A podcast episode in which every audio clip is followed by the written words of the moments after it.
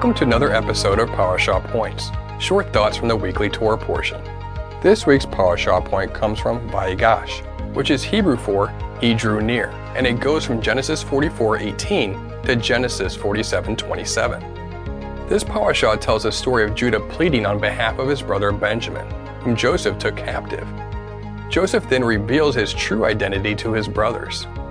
Jacob then brings his whole family down to Egypt and reunites with his son Joseph. The Parashah concludes with telling of Joseph's administration in Egypt during the famine and Israel settling in the land of Goshen. There's a lot we can talk about in this Torah portion. Today, we're going to present a thought on God's sovereignty. Genesis 45. So Joseph said to his brothers, Come near to me, please. And they came near. And he said, I am your brother, Joseph, whom you sold into Egypt. And do not be distressed or angry with yourselves because you sold me here, for God sent me before you to preserve life. For the famine has been in the land these two years, and there are yet five years in which there will be neither plowing nor harvest. And God sent me before you to preserve for you a remnant on earth, and to keep alive for you many survivors. So it was not you who sent me here, but God. He has made me a father to Pharaoh, and lord of all his house, and ruler over all the land of Egypt.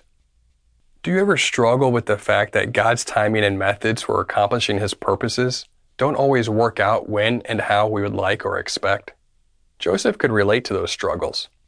As we near the conclusion of Joseph's story, we learn that God used Joseph in amazing ways, not only with regard to saving his family, but the entire region from a great famine. That was God's plan for Joseph all along. And yet, it took many years, and a lot of crazy and difficult things had to happen for God's purposes through Joseph to be accomplished. At the beginning of Joseph's story, we see that God gave Joseph all of these amazing dreams. One day, he was going to become a powerful ruler. Pretty cool dreams, right? However, Joseph likely didn't expect that those dreams coming to fruition would take him being betrayed by his own family, thrown into a pit, sold into slavery, and then later thrown into prison falsely accused. As he sat in prison for years, Joseph likely didn't think that it would actually bring him any closer to fulfilling God's plan for his life. But here we are.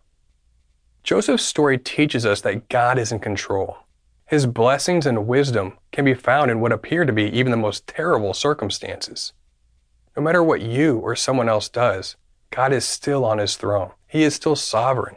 His plans will succeed in His time, and we can take comfort in that. And perhaps this understanding can also give us the strength to forgive. God certainly doesn't approve of any evil or sin that people commit. Nevertheless, He has the ability to bring good out of it, as the scriptures clearly teach through this story. He uses the events in your life, even the painful and difficult events, to help you grow and bring you to where you need to be. Maybe, in the light of the bigger picture, we can forgive the people in our lives that might have hurt us, just like Joseph was able to forgive his brothers. Just something to think about. Thank you for joining us for another Parashah Point. We pray that you've been blessed by this teaching, and remember, continue to test everything. Shalom.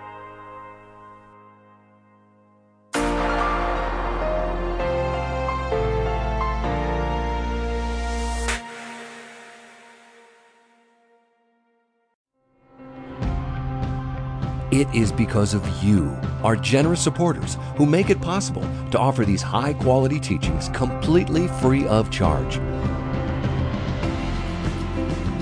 If you feel led to support 119 Ministries so that we can continue this effort, please visit testeverything.net and click on the Support 119 tab. Learn how you can partner with us to take the whole Word of God to the nations.